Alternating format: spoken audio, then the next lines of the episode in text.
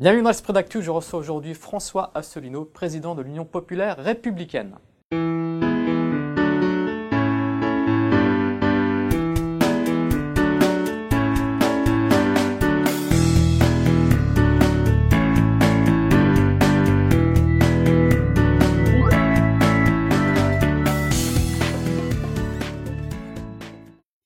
Bienvenue François Asselineau. Alors vous êtes président et fondateur de l'UPR, l'Union populaire républicaine.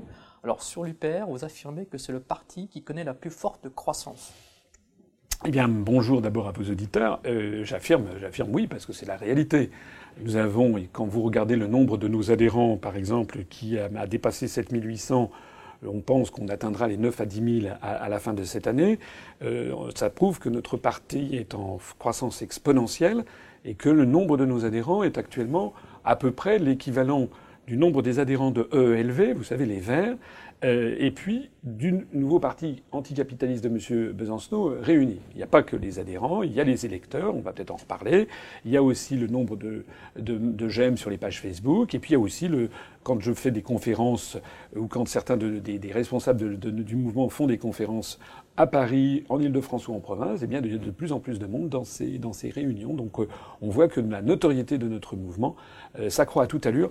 Même une petite anecdote, dans Paris, et très souvent, presque une fois par jour maintenant, je suis abordé euh, par des passants qui me disent Ah, je vous connais, continuez, c'est formidable ce que vous faites, je vous suis sur, sur Internet. Alors, on va parler de votre programme politique. Alors, votre programme politique consiste notamment à réactualiser le programme du CNR, Conseil national de la résistance, de 1944. Voilà. ça, c'est le programme général.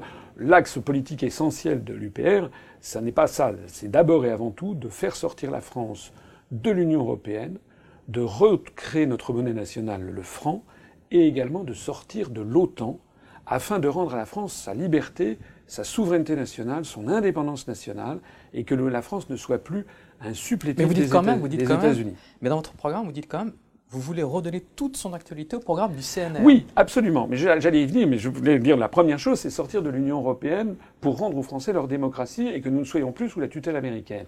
Je me permets quand même d'insister sur le fait que quand j'ai lancé ce parti il y a huit ans, les gens disaient que j'étais complètement siphonné, que j'étais fou, que c'était pas possible, c'était une, une absurdité. Actuellement, regardez ce qui se passe au Royaume-Uni, où les, Anglais vont faire un référendum sur la sortie de l'Union européenne. En Islande, ils vont sans doute faire un référendum sur la sortie de l'OTAN. Regardez ce qui se passe en Grèce, où l'on parle de la sortie de la Grèce de l'Union européenne. La sortie de l'Union européenne est en train de s'imposer comme la grande question de notre époque. Nous, nous avions huit ans d'avance. S'agissant du programme du CNR, effectivement, nous, nous considérons que il faut non seulement rendre à la France sa souveraineté, mais ensuite retrouver les grandes valeurs qui ont fait le consensus national en France avec la libération. C'est la raison pour laquelle on propose de reprendre ce programme qui a effectivement été fait en 1944, mais les auditeurs ne savent pas forcément ce qu'il y a dedans. Dedans, notamment, ce sont les services publics, euh, c'est la sécurité sociale, ce sont les grandes nationalisations, c'est l'égalité des Français, notamment, par exemple, sur euh, ces grands éléments de la vie que sont justement la maladie, par exemple, avec la sécurité sociale. Donc c'est ça qu'on veut, c'est une, une société de justice sociale. Alors il y a des gens qui brocardent en disant oui, regardez, c'est un programme qui date de 1944. Et alors?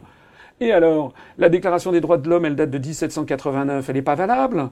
Regardez, le Coran, il date du 7e siècle, et la Bible, ça date, du 1er siècle après. Ça n'est plus valable. C'est pas parce qu'un texte est un petit peu ancien qu'il n'est pas valable. Le, le, programme du CNR, il date de 44. Nous, on le réactualise, bien entendu, à notre époque. Je vous signale que le programme des États-Unis d'Europe, parce que c'est ça qu'on est en train de nous concocter, a été lancé par Victor Hugo en 1849, excusez-moi du peu, donc c'était, euh, comme vous le voyez, c'était il, y a, plus de, de, plus de 100, euh, quoi, 100, 180 ans. Quoi, Alors sur la construction européenne, vous affirmez que cette construction européenne a mis en place une véritable dictature, hein, je vous cite, hein, de plus en plus implacable, destructrice, guerrière et prédatrice. C'est la réalité. D'ailleurs, de plus en plus de gens le constatent.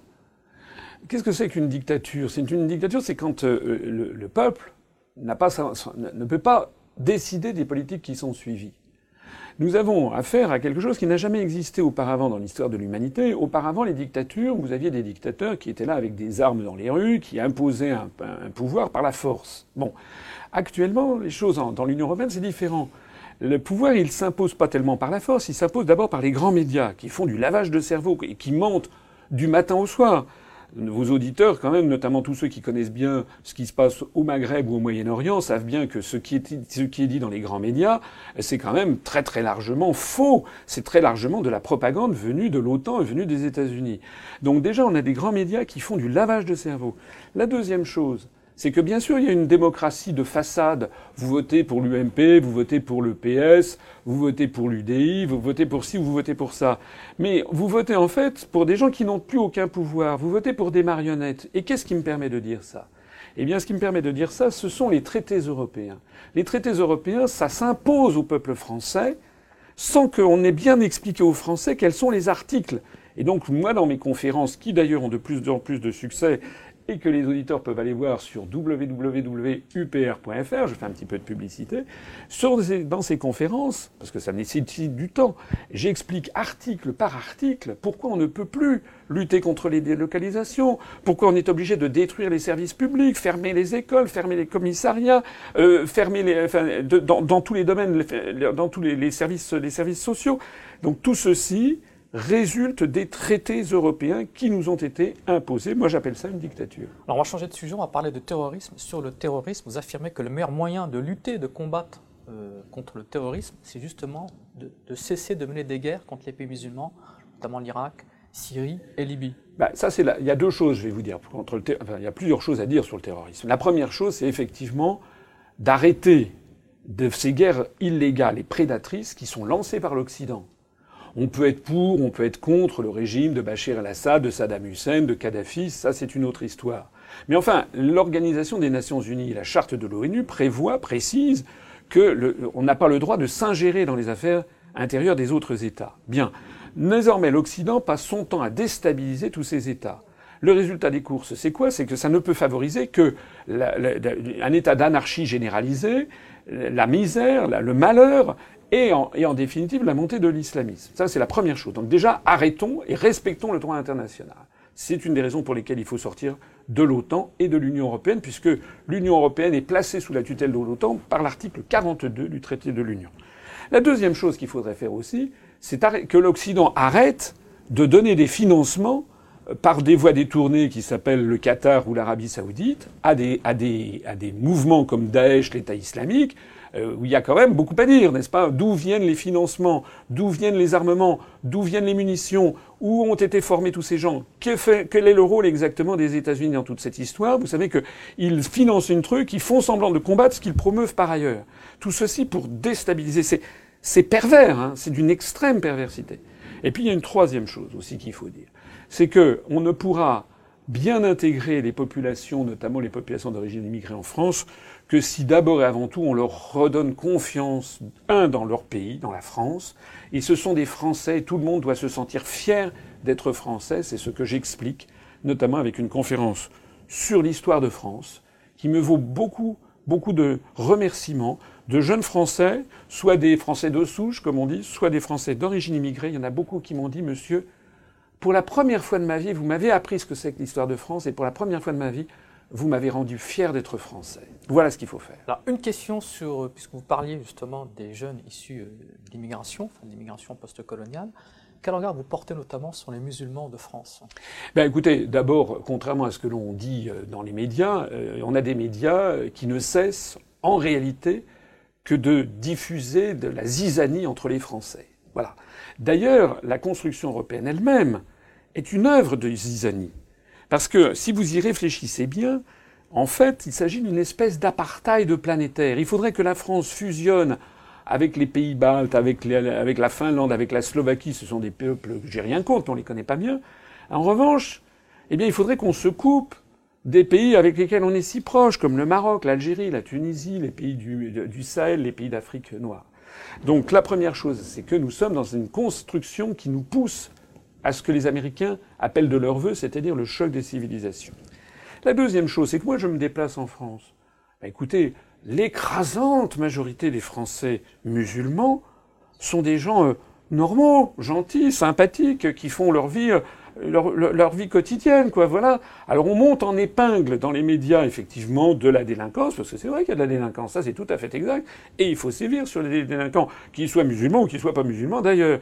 Mais en fait, il faut pas que l'arbre cache la, la forêt. Donc moi, ce que j'ai dit, c'est qu'il faut que la France reste la France, c'est-à-dire avec son grand principe de laïcité. La laïcité, vous savez ce que ça veut dire? Ça veut dire que tout le monde a le droit d'avoir toutes les religions, y compris de ne pas en avoir, y compris d'être athée, mais il y a une espèce de savoir-vivre, d'élégance, de mode de vie en commun, où les gens gardent ça pour leur sphère privée. Voilà de la même façon que l'orientation sexuelle, etc. Normalement, ça, c'est la tradition française, on garde ça pour la sphère privée. On n'en fait pas un étalage public. Ça, cet étalage public, c'est encore une fois la mode américaine, c'est la mode du communautarisme. Vous êtes rendu récemment à la Grande Mosquée de Nantes, je crois savoir Oui, je suis allé. Bah, oui, j'avais été invité, à, quand j'ai fait des conférences à Nantes, j'avais été invité à, l'une des, des mosquées de Nantes, parce qu'il y en a plusieurs. Et d'ailleurs, je ne suis pas sûr qu'elles s'entendent toujours très bien les unes avec les autres, parce que finalement, c'est un peu les, les, les querelles de Gaulois qui se sont également mis dans la. Donc il y a, y a différentes communautés.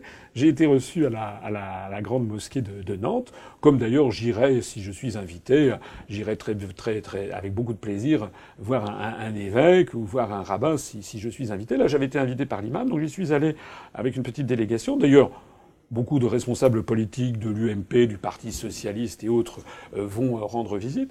Et j'ai été tout à fait, euh, tout à fait frappé par d'abord la beauté des lieux.